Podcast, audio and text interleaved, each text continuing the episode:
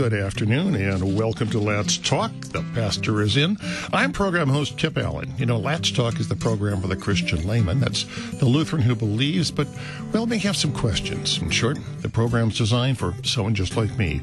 You know, there's a lot I don't understand. It, it doesn't have to be soul shaking, it might just be something that's been on my mind for a while. Now, I find that Rather than getting into a deep theological discussion, sometimes a casual front porch style talk with a pastor is the best way to understand it. That's what this program's all about. Today's guest pastor, Bill Cwirla of Holy Trinity Lutheran Church in Hacienda Heights, California. I have my questions, and I'm sure you have yours. You can send your questions by email at any time to let's talk at kfuo.org or call in during the program at area code 314 821 0850 in the St. Louis area. That includes Metro East, or toll free anywhere in North America at 1 800 730 2727. Well, I mean, oops, got to get the right button here. There we go. Okay, Bill, you're on the air. Or you're supposed to be. Why do I not hear you? Oops, that's why. That's the wrong button. Mm. There we go. You got the right button? Is that the button? That's the right button. There oh, hey, Kip, good to good to be back on Yeah. the porch. Oh, it's been a while, Bill. How's uh, how's weather in St. Louis treating you? freezing. Freezing. Absolutely freezing. Uh, I got up this morning. It was 13 degrees. Wind chill made it feel like five. Brutal. Okay, I remember that. Yeah. I remember that well. I did I did a six year stint in in St. Louis. That's kind of that's like Lutheran purgatory, you know. I I I, uh, I I managed to get like ten thousand years off of purgatory just by living in St. I actually love St. Louis. Um, at the time I was there, I was there between 1986 and 1992 with a year off in Tulsa for vicarage. But uh, we we loved it. We loved the gardens, botanical gardens, beautiful. Did a lot of bicycling on the east uh, side of the Mississippi in Illinois. There's a nice bike trail along the river, and the Katy Trail. Loved that. Um, Great restaurants. Restaurants. uh, The restaurant scene has improved uh, Oh, dramatically. absolutely. We've got since some I really left. good food here. Yeah, whenever I come back, I, I have friends who are kind of foodies, and, and we always try something new, and it's really, really, really good. So St. Louis is a cool town, I, I, but the, uh, the the climate's horrible. Climate's is terrible. Yeah, that that is not one of the virtues of the Midwest. No, and we won't be talking about what it's like outside my window here. You're today, right. I don't want to. you I don't want to hear it.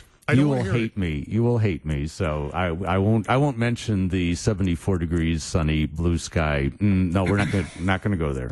Yeah, but you know you're surrounded by Californians. I'm one of them. I'm a Californian. I own it. I own it. Well, I used to be. I lived for. I lived out there for 30 years. We're not we're not all hazy and crazy. I mean, you know, we're- there's the it's it's a diverse population. Let's put it that way. You only hear about one segment of it. They're loud though, and uh, politically powerful. But the the- you know, there's there's a lot going on in California. Okay, well, I'll take your word for it.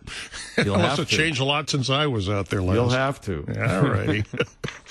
well, well, we have had a very interesting week. As if anybody who's been watching the news, and one of the things that uh, I, I assume you're talking about the, the Rams New Orleans football game and that not and call on pass interference. well, well, actually, I heard a great argument on that the other day. It said that Uh-huh. uh, you know it may be a bad call, but bad calls are part of the game. They are. I mean, it, you know, uh, in fact, they talked to the they talked to the the the defensive guy who was not called on that, and they asked him about it in the locker room, and he, he basically said, "Heck yeah, that was pass interference."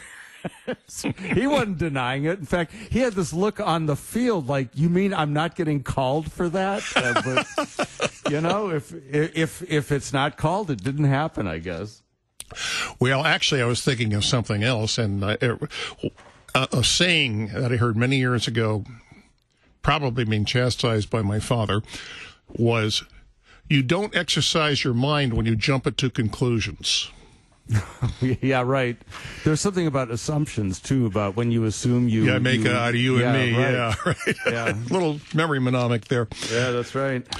And uh, what we're talking about, what we're thinking about, what I'm thinking about specifically, was this incredible incident in front of the Lincoln Memorial, where a group of high school kids have been pilloried. And their crime seems to have been smiling while white while wearing a MAGA hat. No, their crime was wearing a MAGA hat. Anything else they did after that, just forget it. It's it's tainted. You you cannot you cannot wear a MAGA hat and and and not provoke some kind of reaction. This, by the way, is why my car has no bumper stickers. I never wear T-shirts that have anything on them. They're just blank. Well, you know, my my T-shirts are blank. Well, in California, it's probably necessary for you not to. Right, and, and the only the only T-shirts that have any writing on them, I have one uh, with the periodic table of the elements on uh, this that says I wear this T-shirt periodically. You know, it's a little uh, uh homage to my chemistry background, uh. and um, I have uh, a couple of Cubs commemorative 2016. I have several Cubs. 20, yeah, Cubs. You're talking to a St. Louisan about the Cubs? Go Cubs! Uh, oh. at 21 years in Chicago, you don't, you never get over that. That's that's that's just it's it's in the breed. Okay. And, uh, although I do make Southsiders shudder because I, I am a Southsider and and I do like the Cubs. But anyway, I do have that. But I don't have any uh, I, I do not placard things. Uh, my hats, if, if I wear a hat, I'm not a hat person, but if I were to wear like a baseball hat, it's got nothing discernibly important on it because uh, this is just a dangerous world. You, you, just don't go out there and put your stuff out there, especially if it's a MAGA hat. You know, what were they thinking? I, I understand that they're like dime a dozen in Washington. You can get them, you know, like, uh, and, and I assume that's what the kids did. Um, I not I've not heard the story, but I, I make the assumption, yeah. and you were talking about assumptions, but I assume that you know these these guys are out there, and, and there's some street vendors selling red MAGA hats, and so they, they bought a bunch and thought it'd be cool to pose in front of the uh, Lincoln Memorial, which everybody does. Yeah, and they were there to meet their buses, and and and I think part of it was that uh, you know they were there for the uh, Right to Life march, and uh, President Trump, for whatever his other shortcomings have been is a strong supporter of the pro-life movement. And it would seem logical to me that people who support pro-life would support the president's position on this. Well, you know, it, has got nothing to do with the hat.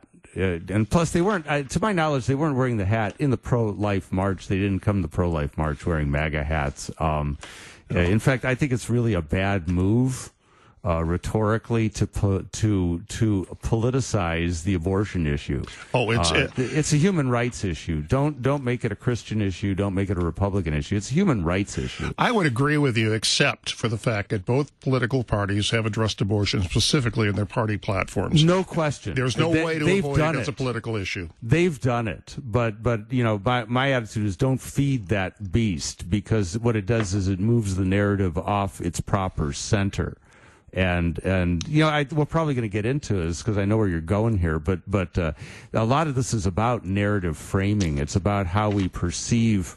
Um, you know, a particular event, and then how we narrate it, how we retell the story. And yeah, it is. And also about how people see things that aren't there or don't see things that are there, oh, depending yeah. upon their, pre- their, their preconceptions. Well, and let, us face it. I, have you ever been to Washington D.C.? Yes. Yeah. So you've been on the mall. You've been Lincoln Memorial, done the mm-hmm. whole thing, right? Yeah, I've been yeah. all around there. It's it, this is a magnet for craziness. Uh, you know, any given like any random Tuesday, there's somebody demonstrating about something. Oh, yeah. Uh, you you cannot not have a demonstration or an encounter or an anything in in Washington. It it is what it is. This is like a lightning rod of the entire national anxiety of absolutely everything anybody's ever thought of. So you, it's this is going on all the time. This one drew the cameras. Uh, the media and a very swift reaction both in the mainstream media and social media mm-hmm. too.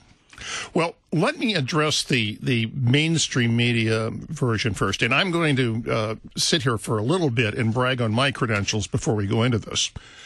Uh, I spent most of my life as a journalist I have a master's from uh, Northwestern's uh, Medill School of Journalism. I have awards from various news organizations, including uh, AP, UPI, the Southern California Radio and Television News Association.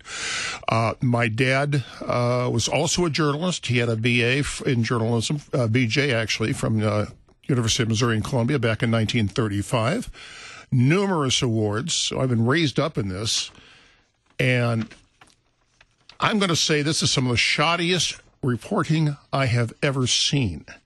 Uh, I just happen to have in front of me a copy of the Code of Ethics from the Society of Professional Journalists.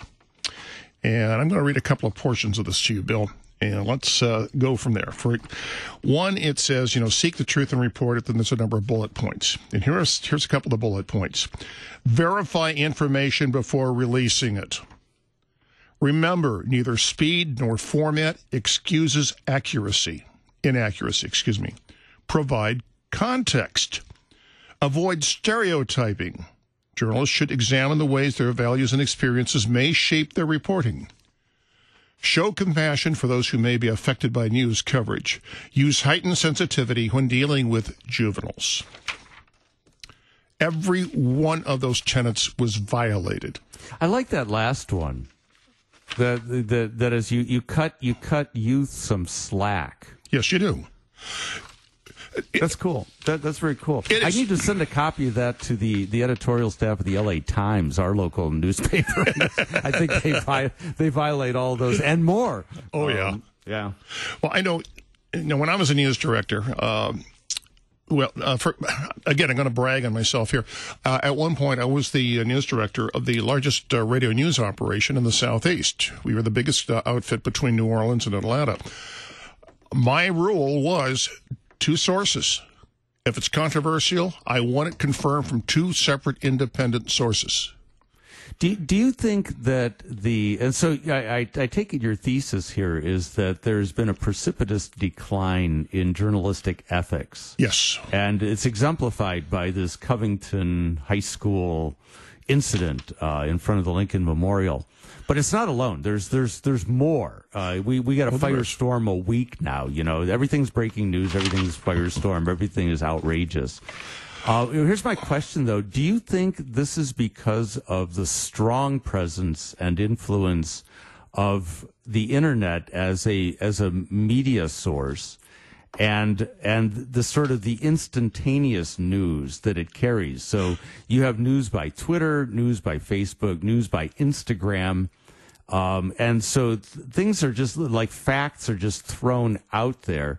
And what happens is that the mainstream media, appears to be slow plotting. They look like a senior citizen at at a you know at, at the it, it, looks like somebody got confused and they went to the real Olympics and they they belonged in the senior Olympics. Mm-hmm. Okay. Mm-hmm. Uh, and so you got all this these these facts flying at the speed of electrons, and here you got print and even to a great extent TV media uh, lagging behind. They're, if they followed those standards, they'd be about 48 hours or more behind the curve. And people would say, hey, these guys are irrelevant.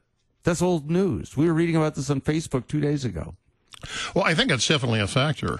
Um, the the problem, one of the major problems right now is there is the rush to be first rather than the rush to be right.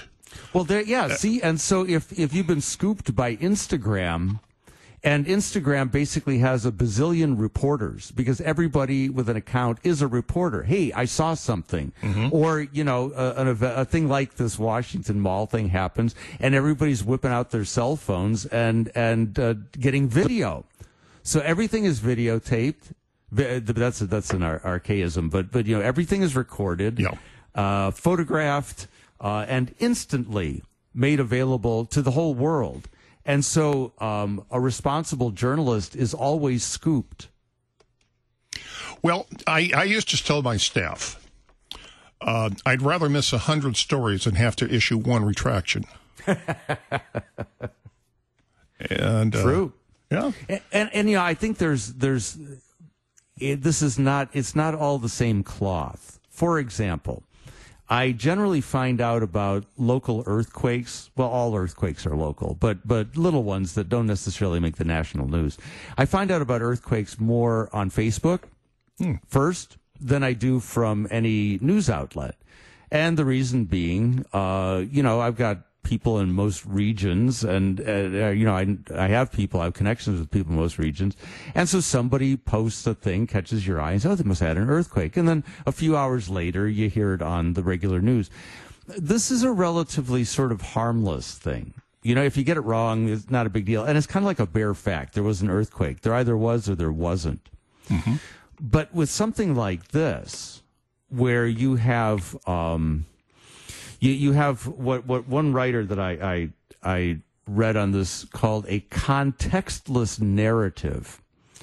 Okay, you've got this little video snip of some kids staring down a Native American beating a drum, and the kid and his cohorts are doing the Atlanta Braves, Kansas City Chiefs tomahawk chop thing, and and it's it it, it looks like they're mocking the Native American guy you know? And and so and that's all you know. You have this little framed contextless narrative and everybody jumps all over it. Well it, it goes a little bit further than that uh, bill. If i would look at that from a point of view of a news director my initial reaction would be this story seems to be too good to check. Yeah. so let's check it out. Ah and the I, abundance of caution kicks yeah. in at this point. Yeah, and, and I will say I was a much more cautious uh, news director and a reporter for that matter. I think is that why you're is that why it's a former career? That's why There's you're on KFUO right? talking to me. hey, I had a lot of fun, but yeah. yeah. got a lot of trouble too. But hey, that's right. He was slow. That's the, that's the, that's the, everybody said that. You know, he was very thorough and accurate. But man, was he slow. You know, I only had to do one retraction in my career. Uh, this this was a funny story. Uh, this when I was down in uh, uh Alabama. Uh, we had a. We had this mayor and a city council member. Actually, they were city commissioners at that time who detested each other. They're always trying to one up the other person.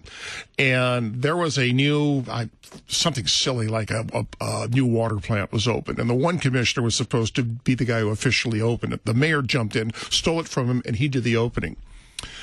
And uh, we reported, I had a reporter at the scene, and he said, uh, reported the mayor as saying, uh, well, of course I upgrade. I, of course I jumped in ahead of, of uh, Commissioner Greeno on this thing. It'll be a cold day in hell before I let him do that.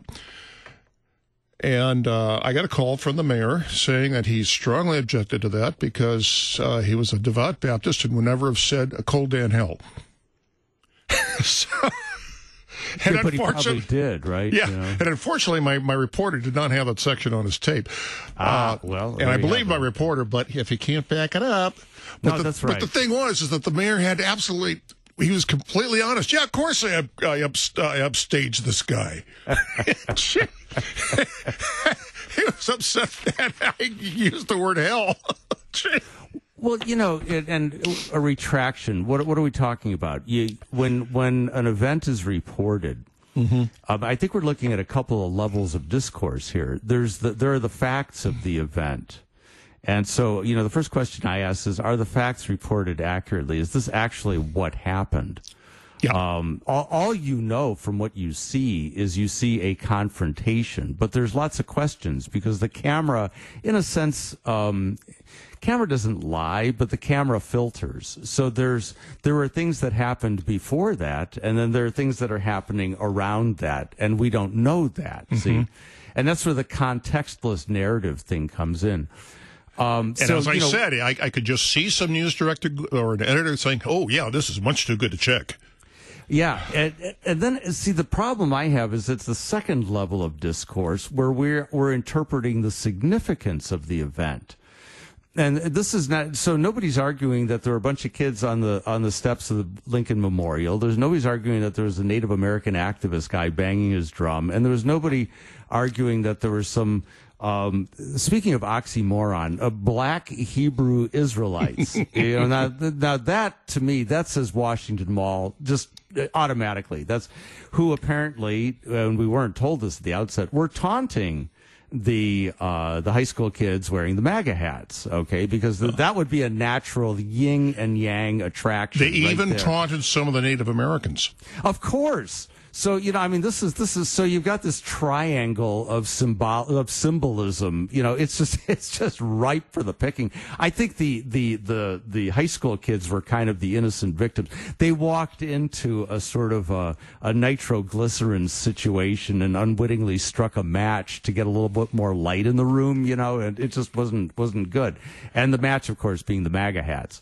But you don't know all of this. All you see is this kind of this this quick thirty second um, video and and so there's no context to the thing and i think the the greater sin on the part of social media and the part of the mainstream media was interpreting the significance of the event because they saw it as some privileged white uh, white kids wearing maga hats uh, disrespecting a Native American war veteran. War. Don't forget the war veteran. Oh yeah, we can go into that one too. Yeah. So you know that that that that doubles down on the offense, and and they're disrespecting him and his culture.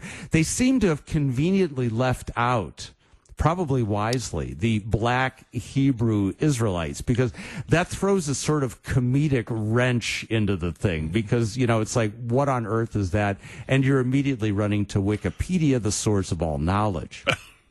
But then they also talked about how uh, you know the, how the kids uh, surrounded the Native American. They confronted him. Well, if you look at the video that's re- been later released, he confronted them. Yeah, he got in their face. Yeah and and in a sense, the kids didn't back down. By the way, did you see the the uh, what's her name uh, Guthrie? Um, yes, I did. It was a disgrace. Savannah Guthrie uh, I- interview. Speaking of journalistic ethics, Oh. I, you know, I had this feeling. I had a flashback to you know being called to the school principal's office in seventh grade for firing a spitball at some girl I liked. You know, it's Oh, like yeah. you know, I mean, uh, but I'll tell you something. That kid, Nicholas Sandmann, I think Nicholas Sandmann, who's kind of like the he's at the center of this thing. Mm-hmm. Uh, he he held his own. He did a nice job. He did. He did. Uh, I was uh, you know, under the under the Klieg lights, you know, he's under the, the he's in the limelight of, and, and Savannah Guthrie is there of all people, and I thought he handled it well. He did not back down. He did not admit to wrongs that he didn't do. Uh, he expressed a certain regret, as you know. I mean, you and I have been juniors in high school. We regret a lot of what we did. Oh, yeah. um, but you know, I thought he handled himself very, very well. And and you know, I don't know, maybe he had lawyers off on the side. I also hear, and this is another artifact of social media that I find very disturbing, is that that the kid got doxxed. Oh, yeah. meaning, meaning his personal information got released. He got death threats. His school got threats. Everybody's getting threats. That's the latest thing. I get ticked off at somebody and I issue death threats. yes. You know, that happened with the Kavanaugh hearings on all sides. Everybody's getting death threats. Oh. And it's like, what is wrong with the culture? It's uh, well, you're not just uh, on the other side and wrong. You're evil. Well, yeah, you have to do that. You, know, you, you always have to dehumanize your opponent. It's a war tactic because Oh, that's, yeah. that's how that's how you can kill somebody is you make them less human than you are. And Yeah, so yeah, you look give at some of them, the- look at some you of the give World them War derogatory names, and you you uh, and you go after them personally, and you somehow make them less than you are because that justifies anything you're about to do. It does. It does. And I mean, if you look at war propaganda from any side, uh, that's exactly what they do. They Right. they they dehumanize the other side. So unfortunately, what we've done is we've taken the public square and we've turned it into a war zone. Oh, You know, and, and that, that's not good. If you want to, by the way, speaking of things interesting to read, um, this is, I think, an appropriate moment, a time uh, to read uh, Richard John Neuhaus's classic, The Naked Public Square. Uh, this was written decades ago and but it's a really good read. It's it's it's a very well analyzed read, and and his point at the time, and I think he was uh, prescient, if not prophetic, here, is that what is happening in American culture is the stripping of the public square of all religion. Religion is is removed. I guess unless you're a black Hebrew Israelite, in which case okay, but Well, I- but, I- but you know, you know, in other words, with you know, God and anything else, this has to be removed from the public square. But in the context of this book, it's a great discussion of what the public square is, and that's what we're talking about here. We're talking about the the public square of America. Nothing more public square than than the mall. This is where the march. Uh, for life was, and then there was a march for uh, Native American rights, which I guess uh, this activist Nathan Phillips was. That's why he was there. And I don't know why the Black Hebrew Israelites were there, but they were there. Okay, and so yeah, they've got a history of showing up anywhere. yeah, well, everybody, everybody except the high school kids got a history. Okay, you know, if you if you look up Nathan Phillips, the Native American activist, uh, he's got a long rap sheet of of confrontational behavior. Well, that Monday he tried to crash a mass at the uh, at the National Basilica. Yes, yes, he did. And, you know, I think the, the the Church of the Immaculate Conception or something like that, and they they realized he wasn't there for worshipful reasons and were showing the door. But but he bangs his drum in a lot of situations, and uh, so you know, part of me. I, I view I view all news media as basically a form of entertainment. It is in the entertainment uh, division of of the uh, the broadcasting companies. So Isn't that sad? It, it, it speaks volumes. Neil Postman wrote a whole book on that called "Amusing Ourselves to Death." Another prophetic. Do you remember uh, the old movie Net uh, Network? Network, I love that. And there was the fight where they got to, they put the news division under entertainment. Yes, that, that's that's right. Well, you know the the thing is this this harkens back to the the old um, the San Francisco uh, who's who's the uh, who's the publisher of the San Francisco Examiner Chronicle from for uh, for whom Citizen Kane was made. Oh, that classic movie. Oh, I, uh, the name slips me now. This is what happens when you're getting old. But uh, but but but Oh, he, he's got the big mansion up up north of uh, north of Carmel. San oh, I know who you mean. I, I William Randolph Hearst. Randolph Hearst. Yeah, yeah, yeah, yeah. yeah. Hearst, but but you know he, he, basically told his reporters if there's nothing happening, make some news. Yeah. You know, get just get out there and stir it up, and you know, become the story. Which that's a that's a, a big violation of journalistic ethics. But I think it goes all the way back a long ways. I think the whole thing is amplified. Oh yeah by social media and amplified by the bloggers and all the instant stuff. We, we see the same thing today in theology. That everything is a theological crisis. Everything is a heresy. everything is a zero sum game because it's played on the same field. It's played at, at electron speed. Well, one heresy here is I've got a break and I, I can't. Oh, that's not heresy. That's money. That's, that, no, that's no, you got to do that. Yeah. Okay. We'll be back in just a few.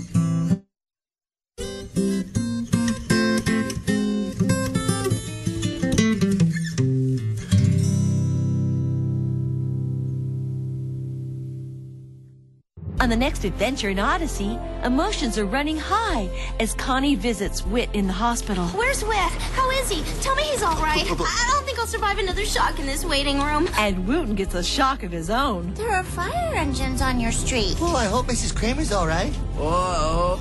They're in front of your house. Huh? Brace yourself for excitement and fun on the next adventure in Odyssey. Saturday mornings at 8:30 on KFUO. How do we love our neighbor on the internet? Why are the creeds so important? What does it mean to practice Christian hospitality? Questions like these are answered in every edition of the Lutheran Witness, the monthly magazine of the LCMS. The Lutheran Witness can help you interpret the world from a Lutheran Christian perspective by providing reliable, biblical reflections on the issues that you care about the most. Get your free issue at cph.org slash witness. That's cph.org slash witness. This is the day which the Lord has made.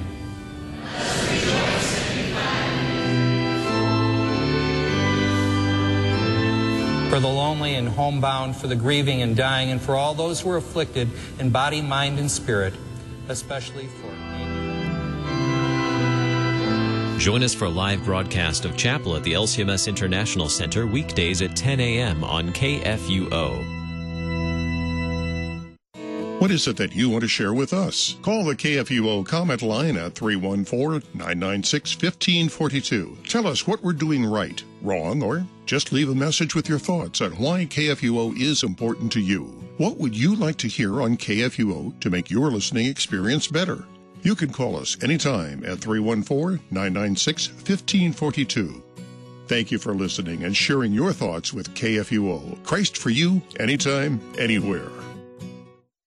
On January 27th, the United States Holocaust Memorial Museum in Washington, D.C., commemorates International Holocaust Remembrance Day, marking the 1945 liberation of Auschwitz-Birkenau concentration camp survivors. It was established in 2005 to encourage a worldwide awareness of the approximately 6 million Jews killed during World War II to promote Holocaust education around the world. The museum is one of the world's leading centers for research and education connected to the Holocaust. Prominently placed in the museum are the words from Deuteronomy 4 9. Only guard yourself and guard your soul carefully, lest you forget the things your eyes saw, and lest these things depart your heart all the days of your life.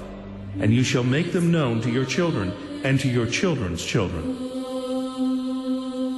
Brought to you by Museum of the Bible in Washington, D.C. Well, welcome back to Let's Talk. The pastor is in, and today's pastor is Bill Cwirla from Holy Trinity Lutheran Church in Hacienda Heights, California. I'm Kip Allen, program host, and we're sitting here on the front porch talking about perception. We're talking about the media. We're talking about changing ethics. We're talking about, well, you name it. It's it's it's way up there now. Bill, you mentioned uh, that book about the public uh, about the public square, what it is nowadays, and I there was a book that really was very influential to me when I was uh, when I was a young man called uh, Future Shock by mm-hmm. Alvin Toffler. Toffler. And the idea was that we are rapidly approaching a situation of uh, information overload as a society, and I think yeah. we're we're there.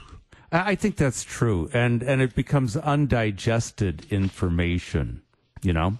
And it's it's it, news is soundbite news. It's it, these are the, it's a little bit it's what postman called the now this now that phenomenon. So we have a little bit of this and a little bit of that. They're unconnected they're unrelated uh, and your brain just kind of like just absorbs these these little random events. Unfortunately this event at the lincoln memorial was just one more of many uh, little little sound blips and and the lasting image is of a young junior high school kid wearing a MAGA hat, uh, basically staring down a Native American guy beating a drum who happens to be a war veteran. So you know, make of that what you will. The the trouble is you don't have the larger context. I think we need to learn um, we, you can't roll the, the you can't roll the clock back on this. You you can't change the no, speed of information. What you have to do is you have to learn a new kind of discrimination, a new kind of discernment. Uh, just like every every tool changes who you are. So if you have a calculator, you don't have to do mental math. That's going to change. It's going to change something about you and it'll create a dependency and it will change society to a certain extent.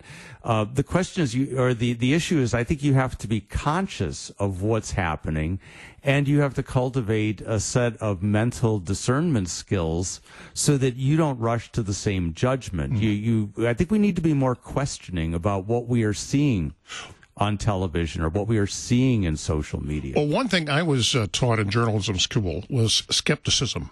Yes. You know, absolutely, absolutely. Question. I I remember one of the uh, very first uh, assignments I had in J school. We had a professor Ben Baldwin. He was a character, and he said our, our uh, one of the assignments was we were supposed to interview him and write a uh, write uh, a, a, personality uh, a personality profile article for him. So we all sat down, we interviewed him, and did all that stuff, and we turned in our assignments. All everybody in the class, and he takes him up and he throws them in the trash and says, "You all just faked, failed." Why, says we. We we just quoted you and used exactly what you said. He said, because I lied. Ah. And everything he he lied about was available in the classroom in things like uh, oh uh, like the uh, the like the, uh, the, the faculty bios things like that. He yeah, lied yeah. about his wife's name. He lied about his age. He lied about where he went to school. The whole thing. And we could have checked it. None of us nobody did. bothered to look. Yeah. right. You know, Postman used to do an exercise to irk his colleagues at Harvard, and what he would do is he'd he'd walk in on some random morning, uh, you know, to the elevator or down the hall, and he would just make up something, and he, he would say, "Hey, I just saw a thing. Studies have shown and and he would make up some just bizarre thing, and and people would people would immediately believe it without questioning it because studies have shown this. You know, Oh, so yeah. naturally, if studies have shown it, must be right, and and just this complete lack of discernment uh, and acceptance of something as fact without any uh, research, without any so much as you know checking to see if there even these studies exist. You know, Well- you just taking it at his word. We have a classic example right now uh, in Roe v. Wade, uh, where, gosh, I, Nathanson, that was the guy's name, uh, who was one of the uh, originators in the Roe v. Wade thing in terms of the research and, and pushing for it. Uh, was he was the guy who came up with the figure that between 5,000 and 10,000 women died annually from illegal abortion. Now, he later changed his mind and became a pro-life person. But he was asked later on and said, well, where'd, you, where'd you come up with that figure? And he said, I made it up. Yeah, I made it up. I made it up. The actual Think of figure. the ramifications of of that made up number. Yeah, absolutely. And nobody checked. No, this is the thing that just blows me away. And yeah, the problem with information overload is there's only so much time in a day, only so much mental energy uh, to check everything. You know, we do operate with a certain level of trust. And I think what we're learning is not to trust the media uh, to analyze events for us because they themselves have not thoroughly studied the event. True. Uh, what happened in this case? Uh, the the mainstream media picked up something from social media and ran with it. Yes, without doing due diligence. This is a little bit like the professor who has to remind his class that Wikipedia might be a good place to start your research, Yeah. but it does not qualify as a first source. No, it does not. Nor does the Encyclopedia Britannica, for that matter. Uh, This is not first source research, although it might give you an entry point, and it's not to say that it isn't accurate, but it just doesn't qualify as as as research. And and I think whenever you see anything on video, I got a lot of questions right up front. What's going on in the periphery? How did this happen? What happened before? What happened after? Yeah. Why was this camera here when this happened? You know, things like that.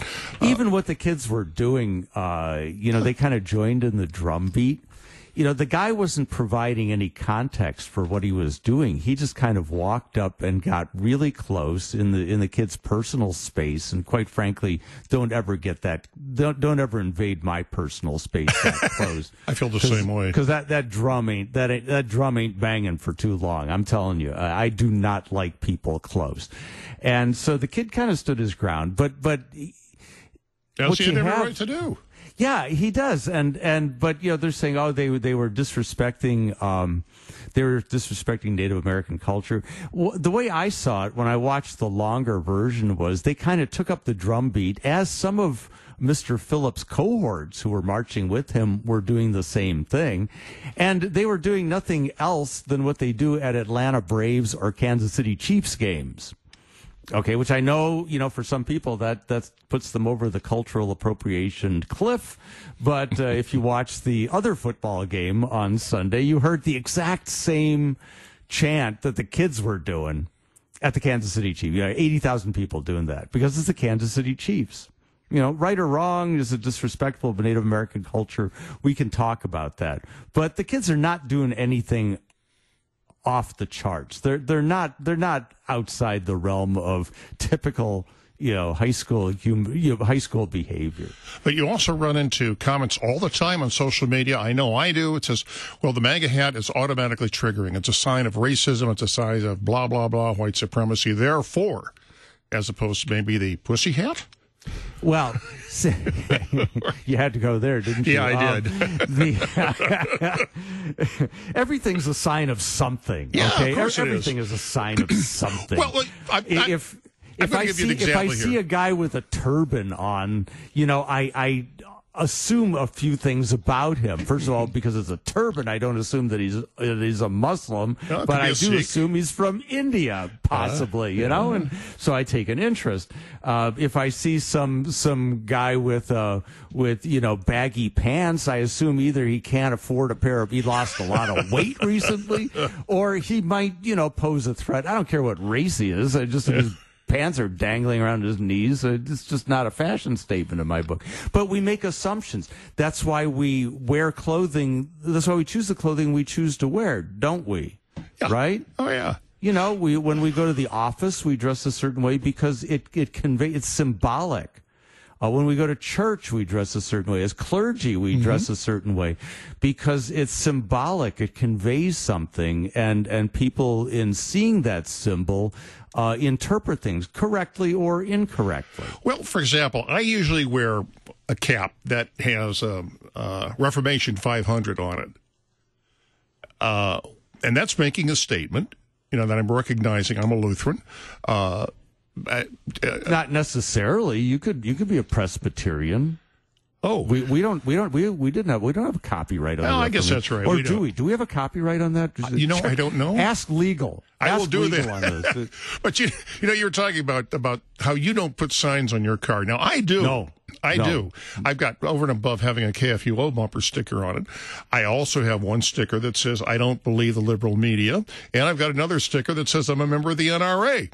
No, see, no, no, I'm not doing that. I'm not doing that because because the the California freeways are as big a magnet for crazy people as the Washington Mall is. Okay, I mean it's Yeah. just it's it's chaos out there. I don't need this. I do not need this at all. So, But no. then my neighbor across the street has a has a Black Lives Matter poster on the front yard. Another one saying that we believe love is love, and on and oh, and we get along. we even guess Well- at each other's houses. How can you disagree with the, just the the literal sense of those signs? Well, because one is a signal. Well, one is Oh, see, exclusionary. and symbolic, symbolic. One value. is exclusionary, and the other, for example, love is love is love. I'm sure that the uh, North American Man Boy Love Association endorses that position. I'm not. I'm. Not, I'm not going down that road. the the. It, but but you see what I'm saying. The the words not only have meaning in their literal sense, but they also have significance. And and I think we're a little bit deaf, dumb, and blind to symbol, the power of symbol. Occasionally we have glimmers of it. If somebody does something not nice to the American flag, we get all up in arms about it. True. Right? See, so but that's a symbol. It's not a sacrament. It's not. It's not divine. It didn't fall from heaven. Uh, but but it stands for lots of things. When NFL players take the knee, the national anthem, it's a symbolic gesture. And we we orient around it. We're either in support of what they're doing, or we're against what they're doing. And and they're doing it without words. They don't say a word. It's just a gesture, but the the symbolism conveys a lot of meaning, and it becomes kind of a a test of where are you on the spectrum of opinion. So when you when you flip a MAGA hat on, I mean, you may simply be wanting to make America great again, whatever that means. Uh, you may like red. It may have been free; they were giving it away down the street. So yeah, I'll take one of those. Um, who knows? but but it, it being a symbol, it's going to provoke uh, response, and people are going to orient around that based on where they are on the spectrum of opinion. Well, I'll give you, for instance, here on how important symbols can be. Uh, I may have mentioned in the past, I'm, I am an avid video gamer. And One of your many vices. that's a virtue. Oh, I see. Okay, That's a virtue. video. You're a video game. You're too old to be a video. Oh, What, no, I'm not. Pong? Oh, I do all. No, Donkey Kong. What do you? no, no, no, no, no. I do things like Hearts of Iron 4 and Silent Hunter and World in Conflict. Oh, You're too and, old for that And, uh, You never get. Cliffs you never get above like level two. I would imagine. well, it depends upon the game. but uh, a lot Don't of these. play with a ten-year-old. You'll, you'll humiliate yourself. Well, well, you know, a lot of these games are uh, uh, a lot of them come from European companies, and a lot of the if you do any any online gaming, uh, those will be international. And in Europe, it is illegal to display a swastika. yeah, that's kind of understandable. Yeah, it is. However, it is not illegal to display a a uh, hammer and sickle. Yeah. Okay. And uh, that that that's kind of interesting to me. I like, So Hitler no good, Marx okay, Lenin, Stalin not yeah okay. Yeah. Yeah, well, we'll we'll cut him some you know, slack. it, it's, arguable. I think that Stalin killed more Soviets than Hitler did. yeah, but well, okay. It's weird. That's how symbols are, though. I'm, I'm fascinated by symbol. In fact, I'm I'm, I'm thinking about uh, in the church. uh, because we have sacraments. And those are those are instituted by God, so we don't get to play with those. God tells us what they mean and what they are. Yeah. But we have lots of symbols. You know, I, I know people who get a little nervous around, say, a crucifix rather than a cross for lots of arguments. Oh, yeah. It's a symbol, it's a powerful symbol. Uh, even the cross is a symbol, and it's not necessarily a Christian symbol. It could be the symbol of mercy, like the Red Cross, or it could be the symbol of a tragic death, like the crosses you see at the side of the road where somebody gets killed. Or it could be uh, a symbol of self-sacrifice, like you see the crosses at the National Cemetery, or uh, we've got a big cross on uh, Marine Base down down Southern California. That's not a Christian statement. That's a statement about sacrifice for country. So you see that it's it's a multivalent symbol, the cross. Now, if you put a you put a body on it, that becomes a uniquely Christian symbol because nobody true. but a, nobody but a Christian would celebrate a crucified guy. Yeah, But the cross, the you know, oddly the cross. It's amazing how many, how many people just oppose the cross. I mean, the American Humanist Yeah. Society, uh, Yeah. freedom from religion. See, that's because when they see the symbol, they see religion. Even though the people who put it up may not be religious. The Marines weren't intending to be religious when they put the cross up on that hill. Uh, that's a symbol of sacrifice for country. And indeed, the cross is, in a, in a Christian context, a symbol of sacrifice. Oh, In a wider context, the cross is a symbol of capital punishment. It was Rome's anti-terrorism campaign. So, you know, so you can look at it that way too. Uh, I would wager that in countries where they still crucify people, and there are countries Oh, yes. where they still Saudi crucify, Arabia. yeah. Um, if you use that symbol there, it's going to mean a lot. It's going to evoke a lot different response than it would Mm-hmm. in our society. Well, for example, the, the swastika long predates uh, predates the Nazis. Oh yes, of course it does. Of course it does. But but Hitler Hitler knew how to manage symbol and narrative.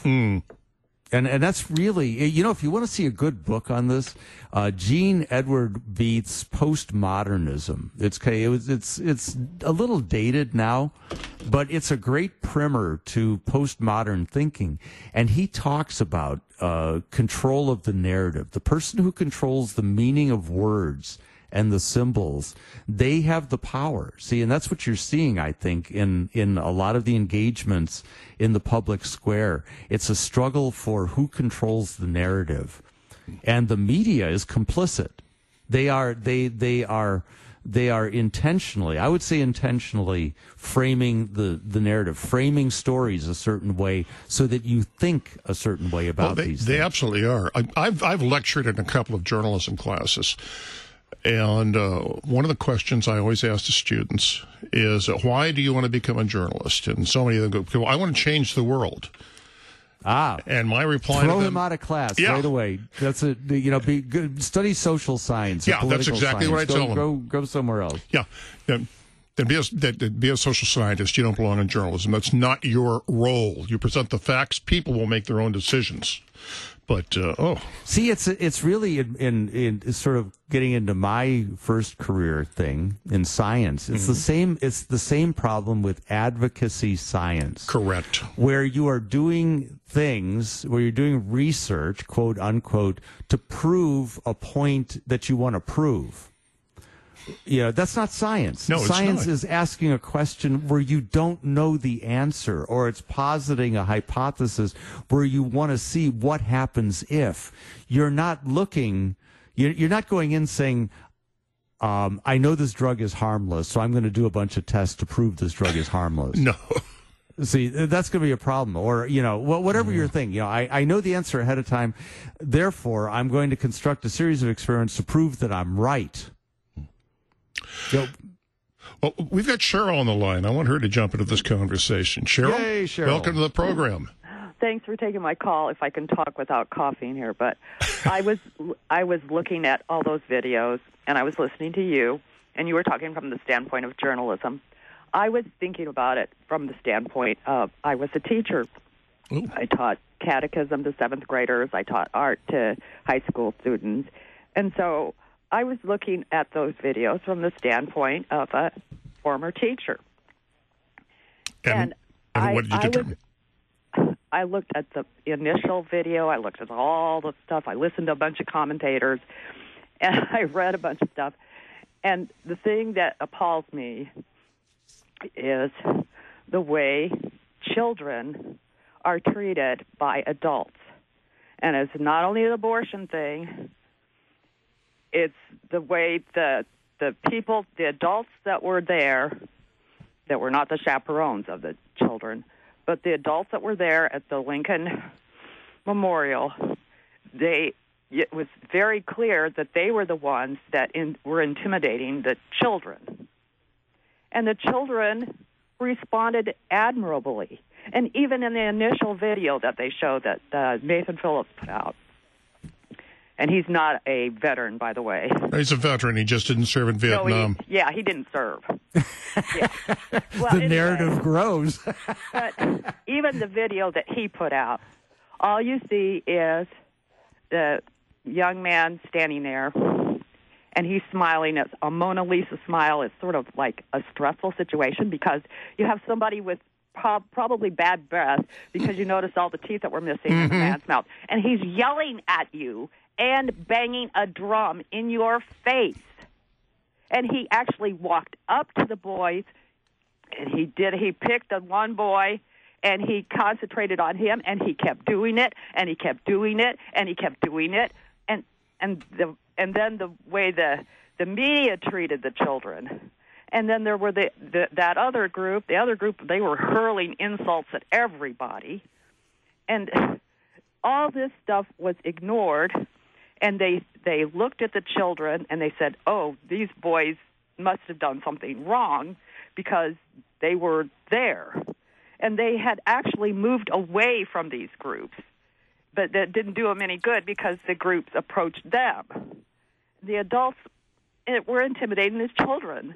I mean we should have laws against that. We should have laws against people intimidating children who are safe in their mother's womb that just brings me to tears every time i hear about that Cheryl, that is a wonderful point. I want to thank you so much for bringing it up.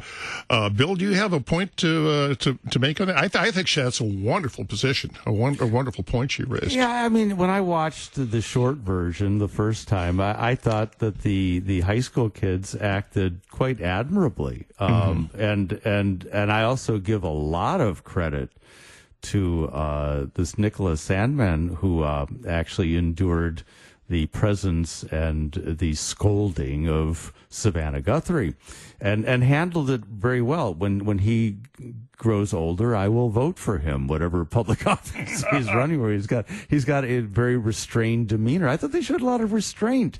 And and my and maybe it's a Rorschach thing. Maybe it's you see what you want to see. But when I first viewed it, I thought that they were being confronted. When in fact, I think they actually were confronted. They were Oh, I don't think fir- there's any doubt first by it. the let's let's savor it the black hebrew israelites which i'm still puzzling over i've been doing a lot of research about them and they claim by divine revelation to be the lost tribes of israel Okay, so right away, you, you know, you've got. I, I think they are the catalyst for the the the for the problem, and they were the ones actually taunting uh, the kids, calling them racist, calling them bigots, saying that they were, uh, you know, our nation's future school shooters, blah blah blah. You know, and these looked like some pretty clean cut kids from uh, an all boys uh, you know, Catholic school. That doesn't mean they're like, you know, pure as the driven snow, but um, you could do worse. And they, they all look pretty good, you know.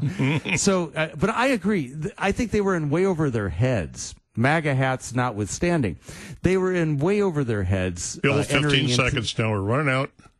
this public square that we talk about it's it's volatile and and I think they should have been better chaperoned for this and I think they conducted themselves quite well and I think the adults all the adults and the adults in the media ought to be ashamed of themselves I agree with that, and I also agree with you. You know, I've I've got a problem with people invade my personal space. Do it at your own risk. oh you wouldn't be banging that drum too long if you done that to me okay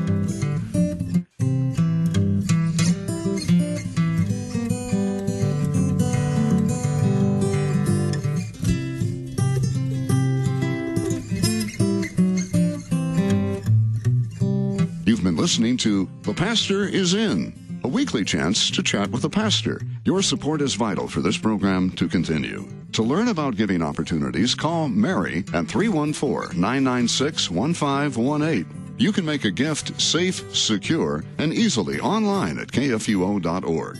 Thank you for listening and supporting The Pastor is In on Worldwide KFUO.